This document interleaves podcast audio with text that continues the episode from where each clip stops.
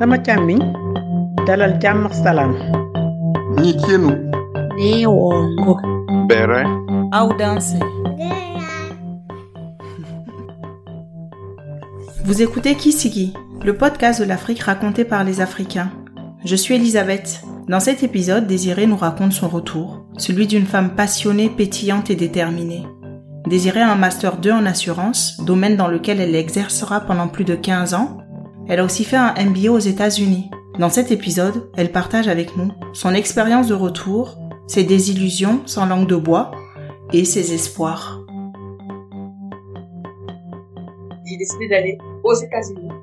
D'abord, c'était Londres et je voyais que Londres, c'est juste à côté de Paris. Je veux venir le week-end, je veux continuer à parler français, je vais peut-être apprendre rapidement l'anglais. Je me dis, c'est mieux d'aller dans un pays euh, enfin, aussi loin où je connaissais personne. Voilà. Donc, j'ai fait un tour aux États-Unis en 2011 et 2013. Je suis revenue sur Paris en fin 2013. J'ai tapé à la porte d'une compagnie d'assurance sur place ici à Paris qui avait besoin de moi en Afrique. Donc, j'ai eu une expatriation en Afrique, mais pas au Burkina, au Togo. J'ai fait deux ans là-bas. Je suis revenue sur Paris et depuis 2016, j'y suis. Voilà, en gros, un peu, je sais pas si euh, c'est un peu clair pour toi. Oui, c'est très clair. Donc, ça fait plus de, plus de 15 ans, en gros, que tu travailles Oui, en fait. assurance. Tout à fait. Et j'ai commencé à travailler déjà. En fait, ça- tu sais quand, quand on est à Paris, en fait, quand on est à l'Occident, on a cet avantage, je pense que quand on est étudiant, de pouvoir aussi faire des stages. Et, et comme tu le sais, ces stages-là sont très enrichissants parce que, en fait, on n'a pas juste le titre de salarié, mais quand on veut apprendre, on y arrive vraiment. Comment je me définis? C'est difficile de se définir. C'est vrai. c'est difficile de se définir, c'est difficile de se lancer des, des, des roses, je dirais. Mais moi, je me considère toujours comme une personne passionnée. Mais passionnée dans tout ce que je fais, en fait. C'est, c'est très important pour moi quand je veux, quand, quand je, je décide de faire quelque chose, d'aller jusqu'au bout. Parce que si je, si je le fais pas, je me sens mal. Par exemple, j'ai décidé d'apprendre l'anglais, j'ai arrêté mes études, enfin, j'ai arrêté le travail, je vais dire, j'ai j'ai quitté un CDI qui m'a même été reproché souvent par des, euh, comment dire, pas des recruteurs. Vous avez quand même quitté un CDI pour aller à l'aventure. Oui, j'ai ce goût aventurier aussi. Voilà, je suis une aventurière, on va dire. Mais l'aventure, c'est quoi pour moi? L'aventure, on apprend toujours en fait. Aller à la découverte de l'autre, on apprend toujours. Donc, oui, je suis une passionnée. Je, je, quand je décide, je suis aussi décisive. Quand je décide un truc de, de faire un truc, je le fais jusqu'au bout ou je le fais pas.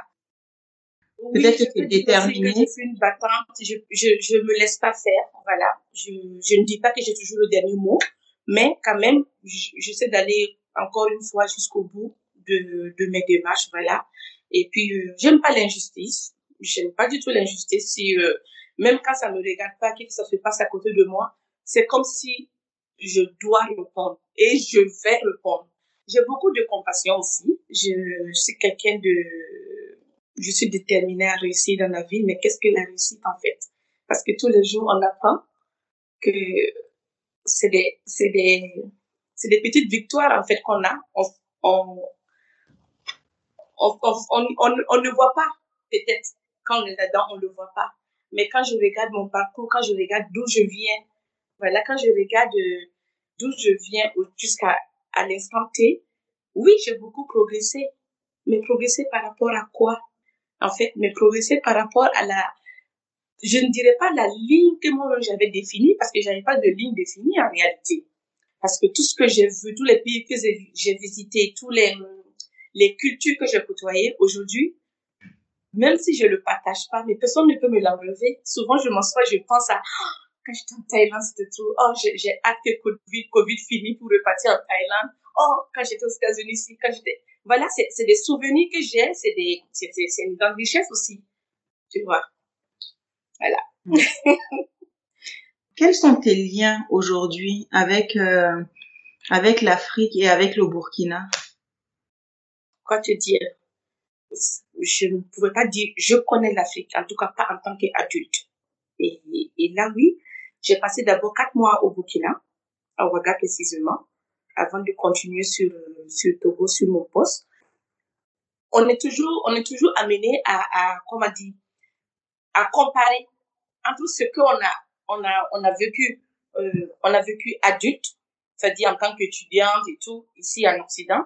Et quand on rentre, on voit que, ben, les choses ne sont pas forcément ce qu'on avait imaginé.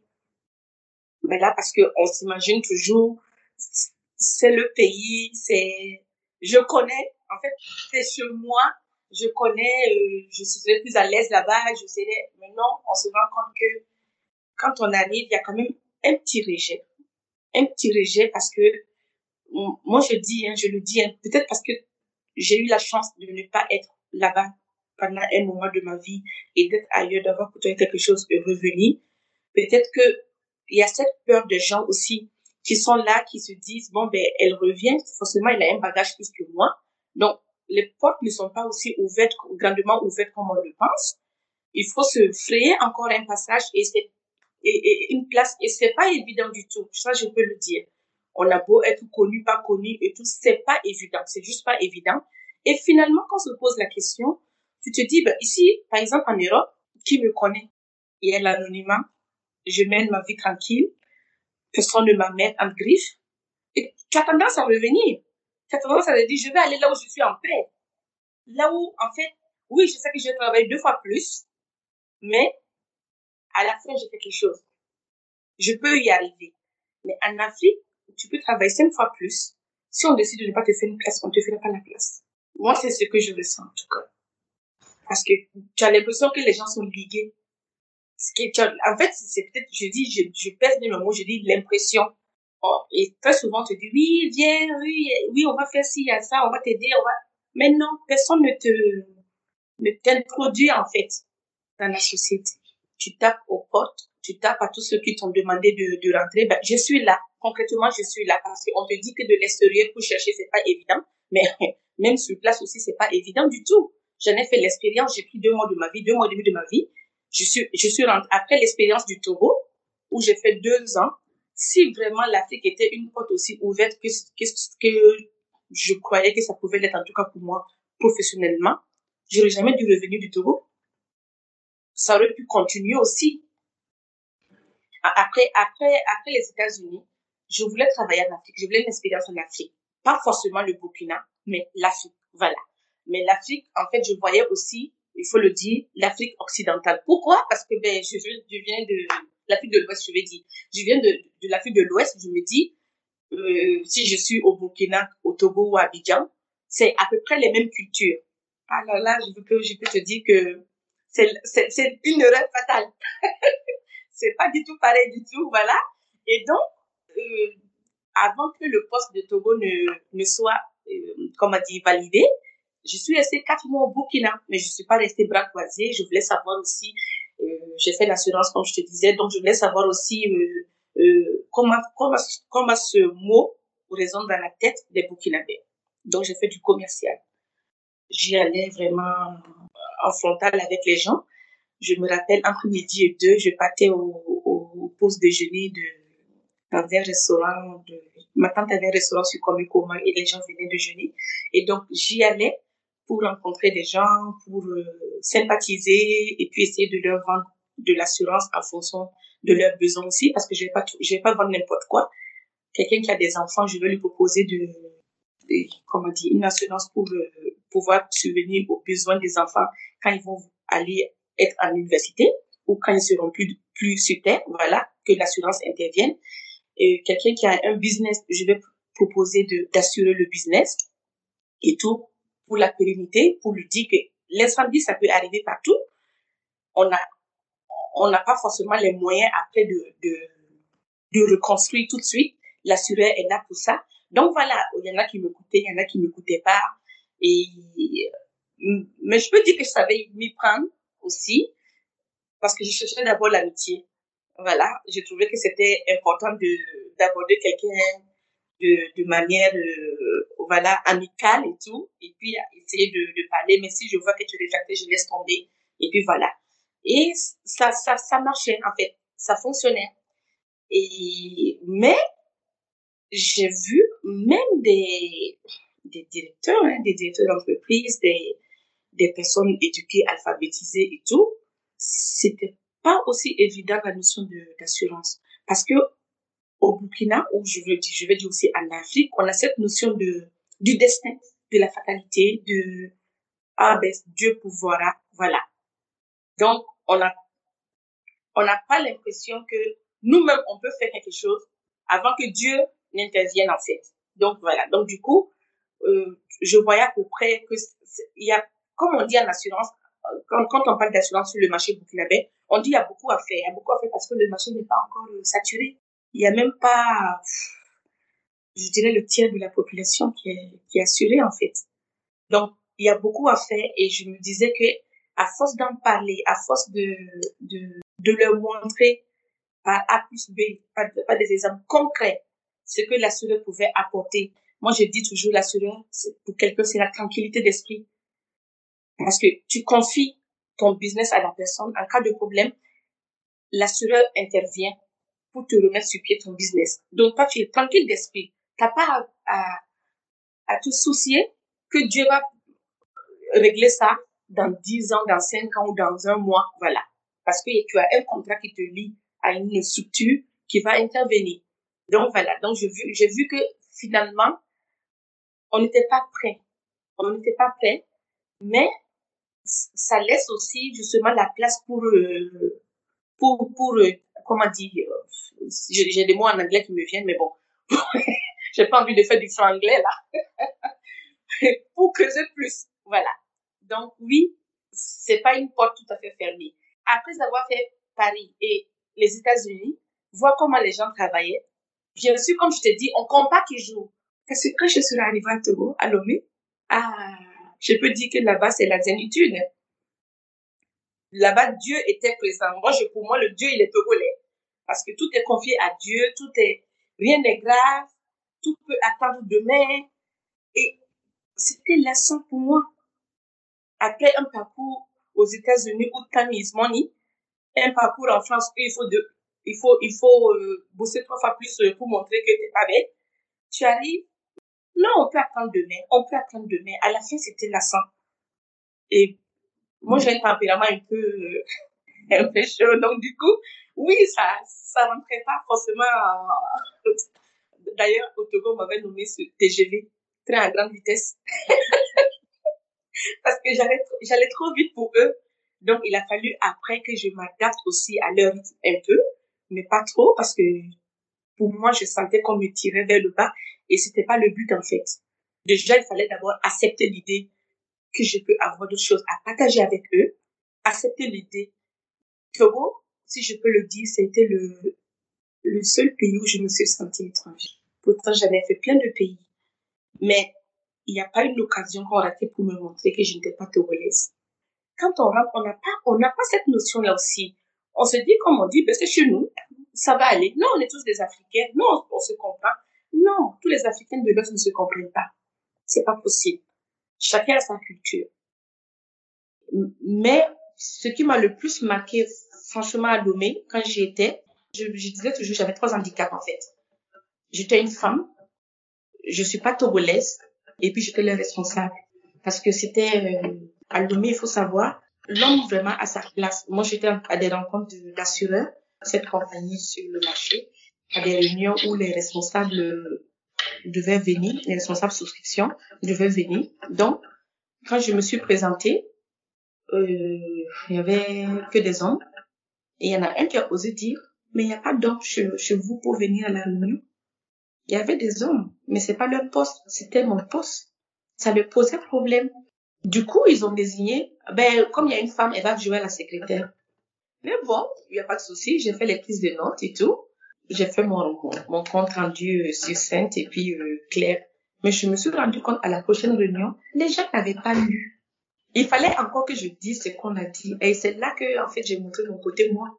J'ai pas madame dans ma poche dans, en ce moment. Je, je leur dis ce que je pensais d'eux. Et je me rappelle le directeur, qui, celui qui dirigeait la réunion, c'était le DG d'une compagnie il a pris, il dit, bon, voilà, vous savez, Madame Emma, c'est une sahélienne, et les sahéliennes ne prennent pas des gants souvent pour parler, eux, ils sont directs et tout. J'ai dit, non, c'est pas une sorte de sahélienne qui est là, là. J'ai dit, déjà, vous voulez pas me voir parce que je suis une femme? Ça, c'est un. Et de deux, Même le travail que je vous ai envoyé, la réunion, vous n'êtes pas capable de lire. Je dois encore jouer à celle qui va faire le résumé. Je suis pas d'accord. Je me battais, je, je peux le dire, hein, je n'étais pas désirée sur le marché togolais. On me le, on me le faisait comprendre. Au début, ma première année au Togo a été très, très difficile avec les relations avec euh, les entreprises, les, les courtiers avec lesquels je travaillais, parce qu'ils étaient tous habitués à voir que des hommes et les hommes vont faire ce qu'eux veulent. Et puis quand on est femme, oui, malheureusement, quand on est femme en Afrique, il faut le noter. Je pense que c'est peut-être partout, mais moi je l'ai plus senti en Afrique. Quand on est femme, on a l'impression qu'on doit faire, faire, faire plaisir là, accepter toutes sortes de, de rendez-vous pour avoir un contrat. Je dis non à ça. J'ai refusé beaucoup de contrats comme ça. Et des gens qui se sont plaints à la DG directe de ma compagnie à l'époque. Et je, je, je lui disais, je vais pas me vendre pour avoir le contrat. Je suis désolée. Même si c'était ma propre boîte, je n'allais pas le faire. Je viens, je, je vends un savoir-faire, mais pas, c'est pas de la prostitution, bon Dieu, excuse-moi, mais, et été confrontée à ce même problème chez moi au Burkina. Pendant les quatre mois, je te disais que j'ai, essayé de voir un peu le, marché avec, euh, avec les gens, comment ils réagissent à l'assurance. J'ai rencontré des, des grands types du pays où j'arrive à un entretien, il y, il y en a un quand même, il a eu le courage de ne pas me faire perdre mon temps. Il m'a dit carrément, il m'a dit, votre produit d'assurance ne m'intéresse pas. C'est vous qui m'intéressez. Je vais vous donner une, une voiture, je vais vous donner une maison. Bon, il a commencé à, à, à émettre ses conditions et tout. Moi, je dis, bon, je suis désolée. C'est gentil à lui en tout cas. Mais j'avais toujours une bague d'ailleurs, que je mettais, une bague de, de mariage, de fiançailles et tout. Voilà, je disais, non, je suis mariée. Je l'étais plus.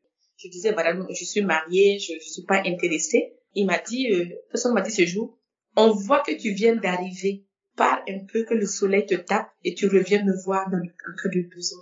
Ah, je peux te dire que ce jour-là, j'ai décidé de ne jamais être dans le besoin au point d'aller me vendre à un homme. Franchement, parce que ça m'a fait mal. Parce que les filles qui le font, elles le font pas de gaieté de cœur. Moi, je viens d'un milieu où quand même, voilà, j'ai un toit, comme je le disais, ou que je sois tant mieux. Mais il y en a, il y en a qui n'ont pas cette chance. Donc, elles vont le faire, en fait. Et ce temps, il a voulu savoir comment j'étais arrivée jusqu'à lui. Je suis venue, sa moto, sa voiture. Et comme j'avais ce, ce, ce rendez-vous important, j'ai demandé à ma mère sa voiture. Et elle me dit, non, je peux te donner un chauffeur avec la voiture. À l'époque, elle avait une BMW. Et en arrivant à mon rendez-vous, c'est comme si je savais. Franchement, c'est comme si je savais. D'abord, il m'a déposé au, bout du carré, là. Tu me déposes, tu, restes là, tu attends quand je finis, là. Je, je vais venir te trouver là-bas. Je veux pas qu'on voit la voiture. Moi, je cherche un contrat. Tu imagines, moi, je cherche un contrat pour avoir de la commission et je viens en BMW. Je suis plus crétine. Et donc, on, il voulait m'accompagner. J'ai dit non, c'est bon, c'est pas la peine. Il dit si, si, si, je viens vous accompagner. On est sorti. Mais le chauffeur, quand il m'a vu, il n'a pas compris. Il a, il est venu rapidement, tu vois. Il est venu, il est pour m'ouvrir la porte. Euh, je peux te dire, j'étais tellement contente qu'il ait fait ça, finalement. Qu'il m'ait pas écouté rester dans l'angle de la, de la rue, là, à m'attendre et à venir m'ouvrir la porte. Et donc, du coup, quand il a fait, il est resté, ah, je vois pourquoi vous avez refusé mes propositions. Ah, mais j'étais contente. J'étais trop contente, j'étais trop contente ce jour-là dans la VM. Mais on est confronté à ces, à ces trucs-là. Oui, parce qu'on est femme, parce qu'on est seul, parce qu'on n'a pas d'enfant, on n'a pas de famille, parce que, parce que, on définit aussi, aussi la femme par la famille. Et en Afrique, c'est très important d'être marié. Moi, on me le rappelle tous les jours, mais je les envoie balader. Parce que être mariée et, et être malheureuse, et être seule et ne pas être malheureuse, je préfère être seule. Donc voilà, je, puis en plus, j'ai déjà essayé et ça n'a pas fonctionné. Voilà, j'ai pas envie qu'on me dise que je dois faire parce que la société veut que tu sois comme ça. Et à certains postes, on peut pas accéder parce que on trouve que t'as pas pu prendre des responsabilités, t'es pas marié. Mais c'est des bullshit, excuse-moi. C'est, c'est des conneries, en fait.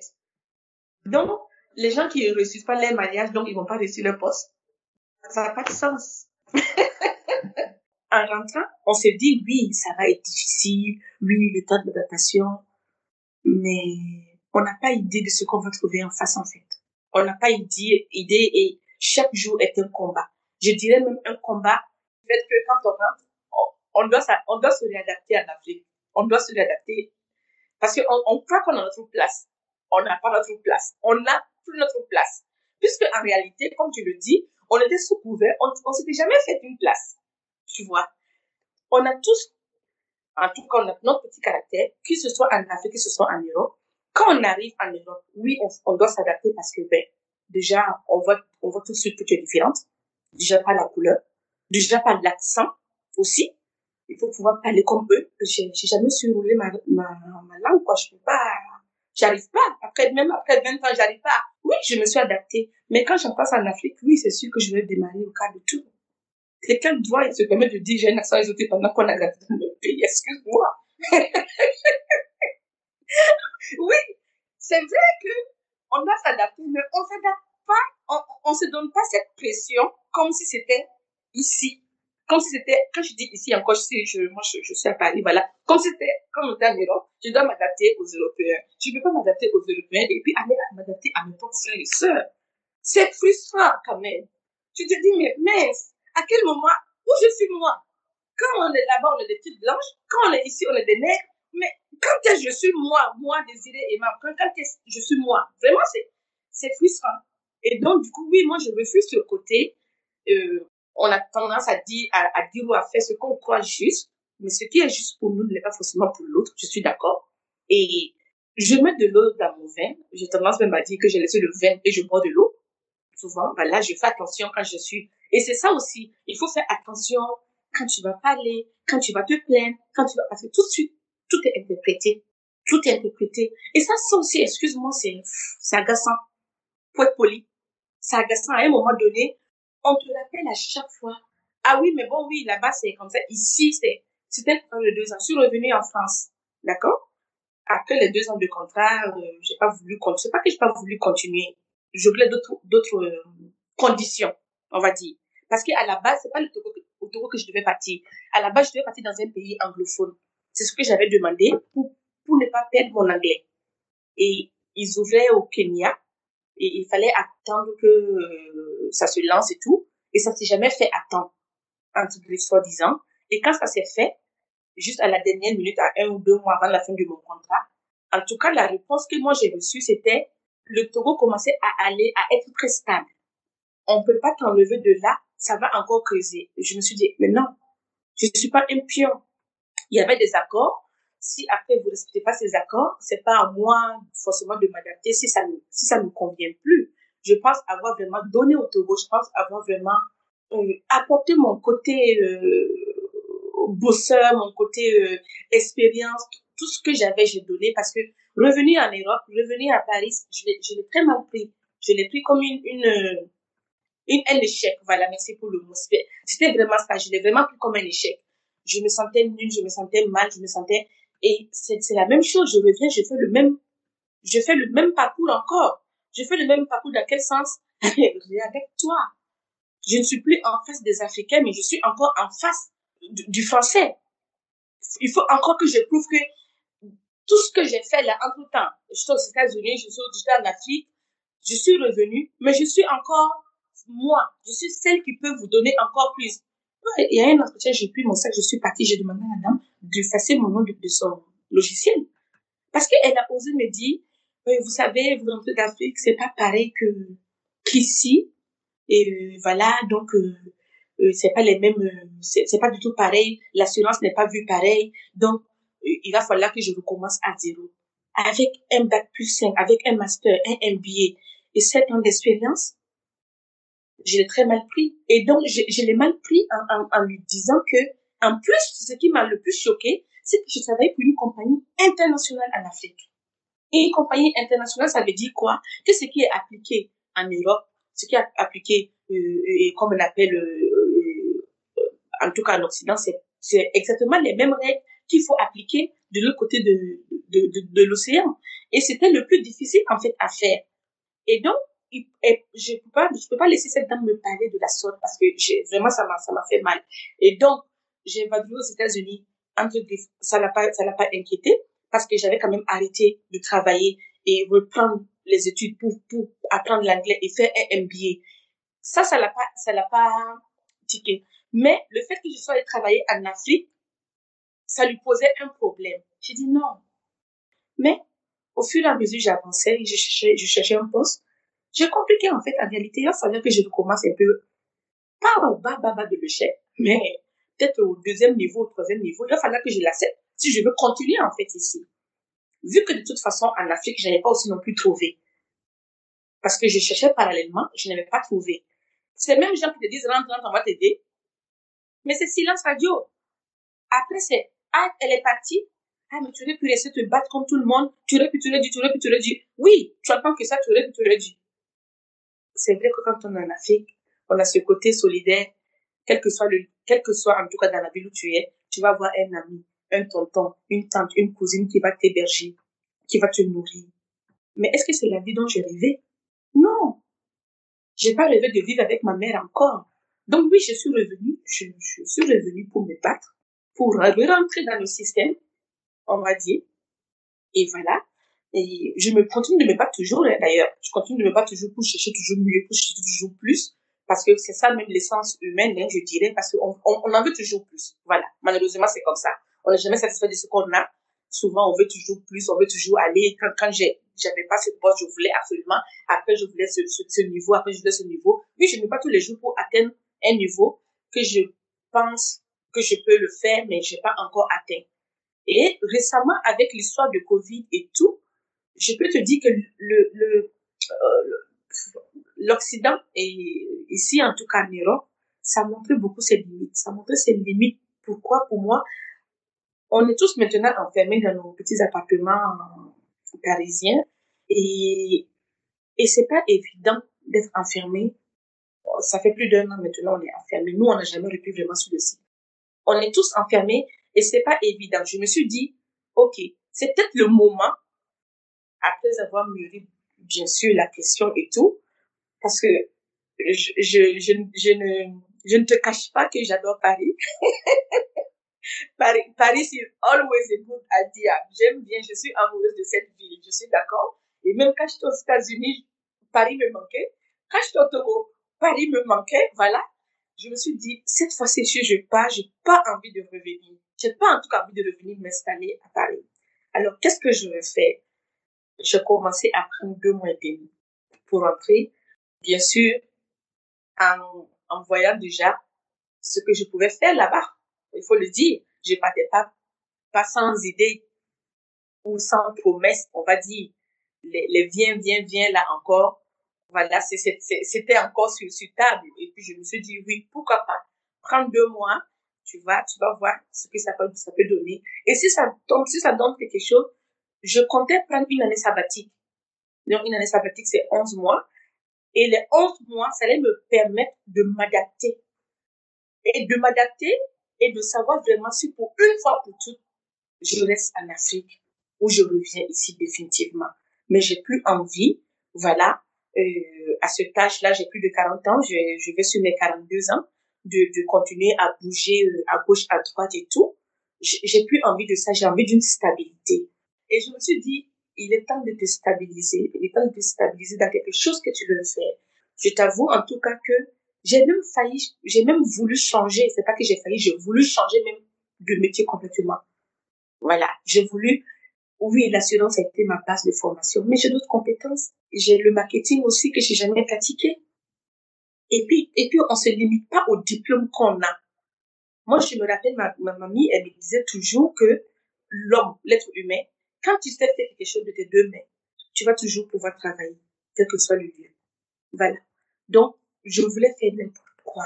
Mais n'importe quoi qui me donne envie d'aller de l'avant, qui me donne envie de, de, qui me montre que je, je, je suis pas nulle. Je, je peux faire quelque chose, je peux, parce que j'ai l'impression que j'ai plus de valeur ajoutée aujourd'hui, là, à l'instant T. Et ça me mine, ça me, ça me, ça me ronge. Mon expérience au Togo, c'était l'une des plus euh, belles expériences professionnelles que j'ai eues parce qu'ils m'ont vraiment challengé. Et je suis arrivée. Et vraiment, j'étais à l'aise. J'étais à l'aise de, de c'était un combat tous les jours, mais c'était un combat dont je, je suis fière d'avoir euh, relevé le défi en réalité. Voilà. Quand je suis arrivée, j'étais pas forcément désirée, mais quand je quittais, c'était comme un décès. Parce qu'on s'attache, on finit par s'attacher, on finit par se comprendre, on finit par apprendre l'un de l'autre, on finit par euh, s'adapter aussi. Voilà, Togo, Togo est plein de, de, de belles choses. Hein. C'est, c'est, ça a été le, le comment on appelle, le- Lomé, ça a été la ville où j'ai appris à aller à la plage. Ça, tu sais qu'au Burkina, il n'y a pas de, il a pas de mer. On n'est pas habitué à la mer. voilà, j'ai appris, euh, ah, qu'est-ce que je mangeais très bien. Qu'est-ce que, qu'est-ce que, je m'éclatais finalement, en réalité. Le fait de pouvoir relever le défi, je me dis, waouh, ouais, je suis forte, ah ouais, je peux le faire. C'est, c'est ce côté-là, en fait, je pense, oui. Et, et c'est important pour moi parce que je, j'aimerais apporter plus, mais quoi? J'ai pas encore trouvé ma voie. Et je pense que ça doit, ça va venir, et ça doit venir rapidement parce que je commence, ça, ça commence à être long pour moi. Oui, aujourd'hui, les conditions, les, les, la crise sanitaire ne permet pas de trop rêver, mais je, je ne suis pas définie comme quelqu'un qui aime prendre le risque et c'est très important. J'aime prendre le risque aussi. Mais aujourd'hui, j'arrive pas à prendre ce risque-là. À me dire, allez, j'arrête tout. Je vais me lancer dans ça. Si je me casse la gueule, c'est pas grave. Mais est-ce que tu penses, tu viens de dire quelque chose d'intéressant au début de ta carrière, mais est-ce que tu penses que ça aurait été, ton parcours aurait été différent si tu étais rentré plus tôt? Oui. Définitivement, oui. Si j'étais rentrée plus tôt, c'est-à-dire plus tôt, ça voulait dire aussi pas d'expérience euh, ici. Tu vois ce que je veux dire? Juste après les études, tu rentres, tu te bats comme tout le monde. La bataille que j'allais mener à 20 ans, c'est pas la même qu'aujourd'hui, en fait. J'avais plus de, j'avais plus de vigueur, j'allais dire, j'avais plus de, j'étais plus jeune, plus jeune dans la tête aussi. Je pense que ça allait être différent. Peut-être que j'allais avoir un poste au, à l'instant T, et enfin, en tout cas après, après 20 ans, j'allais avoir un poste, euh, on va dire, convenable. Mais est-ce que ça m'aurait donné cette, cette euh, open mind, comment dit ça en français? Ouverture d'esprit. Cette ouverture d'esprit, non. Parce que moi, je pense, franchement, je pense qu'aujourd'hui, mon esprit ouvert là, comme je l'ai, je l'ai là. Je l'ai, je, je, je l'ai eu pas, pas en que à Paris, mais en traversant le monde. Et s'il y a une chose que j'ai apprise quand, quand j'étais en Afrique, c'est très difficile de traverser le monde là-bas. C'est très difficile de quitter un point A pour aller à un point B. Quand j'étais au Togo, j'étais contente. Dit, ah oui, il y a le Bénin à côté, il y a Ghana à côté. Mais ma chérie, j'ai pris la voiture pour aller au Ghana. J'ai payé, j'ai, on m'a vidé mon sac. À chaque poste qu'on t'arrête, tu dois payer. On te montre que tu es une étrangère avec, avec la carte burkinabé. C'est des là. Que sur papier, on me l'a dit. Tu dois payer à chaque poste. On ne peut pas voyager librement. Pendant que quand je suis aux États-Unis, je suis comme un poisson dans l'eau. Quand je suis ici en Europe, je suis comme un poisson dans l'eau.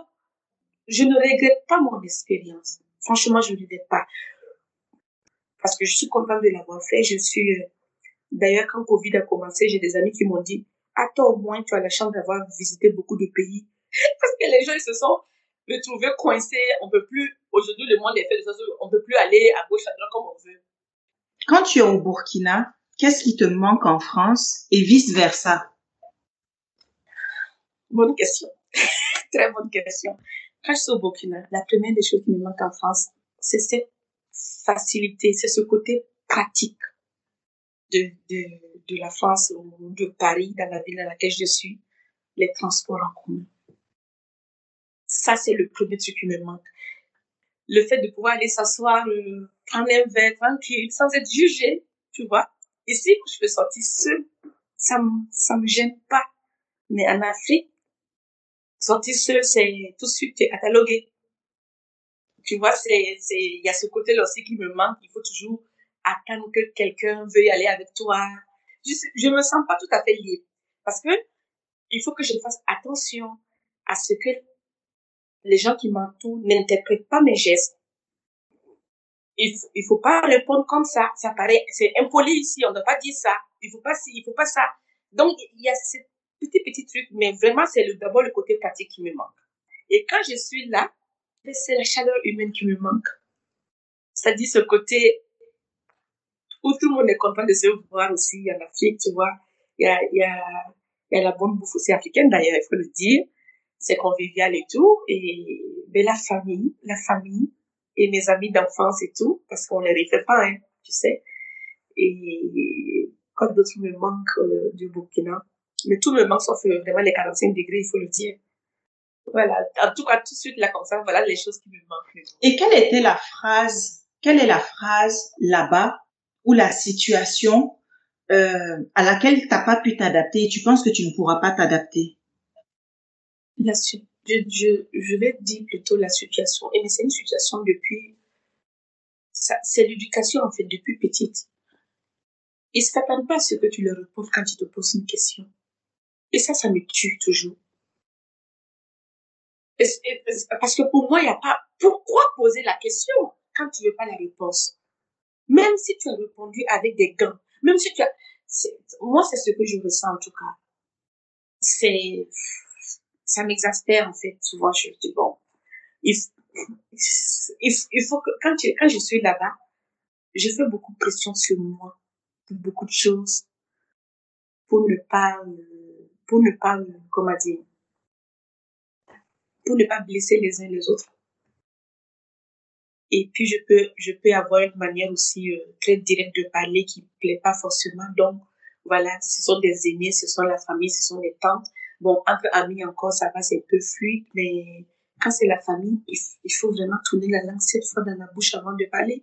Et ça, ça me fait perdre, en fait, le côté, waouh, je suis chez moi. Tu vois ce que je veux dire? Voilà. Il y a une autre situation que je vais citer, c'est le côté médical. Je suis sûre qu'avec le Covid, on a, on a, ils, ils ont dû faire une réduction dans les coûts de transfert pour les transferts des gens malades ici.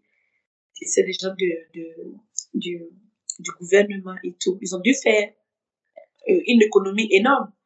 Parce que tout le monde venait se soigner en France. Et les pauvres qui sont là-bas, comment ils font pour leur santé? On aime bien la France, on aime bien l'Europe, on aime bien l'Occident. On vient, on voit. On peut pas copier chez nous. Ouais. Pas parce qu'on est, on est bête, pas parce qu'on n'a pas l'argent, mais parce qu'on ne sait même pas, je pense. Et comme on met l'argent sur la table, ça va dans autre chose que de faire ça. Oui, ces situations, ces trucs-là, ça me, voilà, ça, ça me plaît pas. Et euh, quel serait le contexte idéal pour toi si jamais tu retournes et qu'est-ce que tu aimerais y faire Le contexte idéal pour que tu y retournes, qu'est-ce que tu aimerais y faire? J'irais que si quelque chose de bien défini, que ce soit un business, que ce soit euh, euh, être salarié d'une société, mais en tout cas, il faut que ce soit très bien cadré, très bien défini. Je ne veux plus perdre de temps à aller voir ce que je peux faire. Non, c'est bon. Et les promesses aussi, je veux que ce soit écrit. Je veux le contrat. Je veux, ça dit, voilà, je suis exigeante. Je le sais. Euh, mais c'est, en connaissance de cause. Voilà, il faut, il- pour moi, repartir là-bas, en tout cas pour y rester, hein, c'est que j'ai un truc prédéfini à, faire. Un travail, un business personnel. J'ai, des projets personnels, mais j'ai pas les moyens financiers. Et, et comme tu le sais, ne travaillant pas sur le territoire, avoir de, un crédit, c'est pas aussi évident. Les, les gens qui peuvent t'aider te disent, oui, oui, oui, on va, on va voir, on va, oui, c'est une bonne idée, mais ça se fait pas. Bon, bref. Moi, je retournerai que si j'ai un truc très concret. Voilà. Je suis pas exigeante vraiment sur euh, le travail à faire, sur euh, mais il faut juste que ce soit du concret. Je prends plus les paroles euh, à l'autre de rose, c'est bon. Quelles sont selon toi les valeurs que tu aimerais transmettre aux générations suivantes, aux enfants qui te côtoient? Ne pas se laisser dicter la vie. Première des choses. De faire vraiment ce que tu veux faire. Même si quelqu'un te dit que tu peux pas y arriver. Parce que c'est la personne qui pense que tu peux pas y arriver. Toi, tu sais que tu veux le faire et que tu vas te donner les moyens de le faire. Et malheureusement, je parle d'une expérience personnelle. Voilà, je vais pas trop détailler là-dessus. Mais, mais, souvent, quand je dis un projet, j'ai ma famille qui me dit, euh, ah non, ça va pas marcher. Ah non, ça. Ah non, ah non. Et le non, même si je me suis préparée à entendre ce non, ça me casse dans mon élan. Voilà. Et, et on a toujours tendance à faire des choses pour faire plaisir. Il faut arrêter. En tout cas, si tu as du soutien, c'est bien. Si tu n'as pas de soutien, bats-toi. Ça va aller. Voilà. Et il faut pas perdre ses valeurs parce que on a beau se dire, on a de belles valeurs africaines quand même. Et déjà, le côté humain qu'on a, c'est, c'est, c'est beaucoup. C'est beaucoup, c'est quelque chose. Donc, il faut, faut pas perdre ça. Le bois et la beauté dans le dans le crocodile, c'est, c'est vraiment ça, quoi. C'est pas parce que même si je, je termine ma vie en France, je, je reste cette africaine, je reste cette burkinabé, je, je reste cette bogolaise. Voilà. Et à chaque fois que je repars, je repars euh, dans ma ville, dans la ville où j'ai grandi. Je suis née à Ouagan, j'ai grandi à Bobo. Et je revois les mêmes choses. Ça n'évolue pas forcément, mais je suis contente d'être là. Je suis contente de voir. Et je suis contente de voir comment les gens, même s'ils ont vieilli et tout, il y a toujours cette chaleur humaine là que, tu as, que, voilà, qui, te fait du bon au cœur, tu vois. Et, c'est très important. Et qu'est-ce que je veux transmettre aussi? Ne pas avoir peur de, se casser la gueule. Parce que même mon expérience n'a pas été tout, tout, tout à fait lisse. hein. Il y a eu des hauts, il y a eu des bas. Mais bon, c'est voilà, j'en suis là et j'en suis fière. Comme je dis, je ne regrette pas du tout mon expérience ici. Voilà, c'est, je pense que ça me définit vraiment aujourd'hui. Et j'aurais peut-être eu une autre vie si j'avais été en Afrique, c'est sûr, c'est certain, parce que c'est pas les mêmes conditions. Mais je suis contente d'avoir fait ce que j'ai fait aujourd'hui. Ok, super, merci. Je sais pas s'il y a d'autres choses que tu veux rajouter. Non. Mais merci. Merci beaucoup. Merci c'était super. Merci pour ta générosité dans le partage, comme toujours. Merci. Merci à toi. Merci.